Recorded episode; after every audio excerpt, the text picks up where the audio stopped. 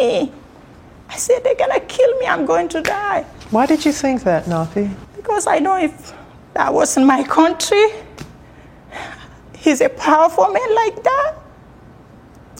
They're gonna kill me before someone knows what happened to me. Prosecutors initially believed Nafi, but now say the case is weakened because she had been untruthful to them about a variety of additional topics concerning her history, background, present circumstances, and personal relationships.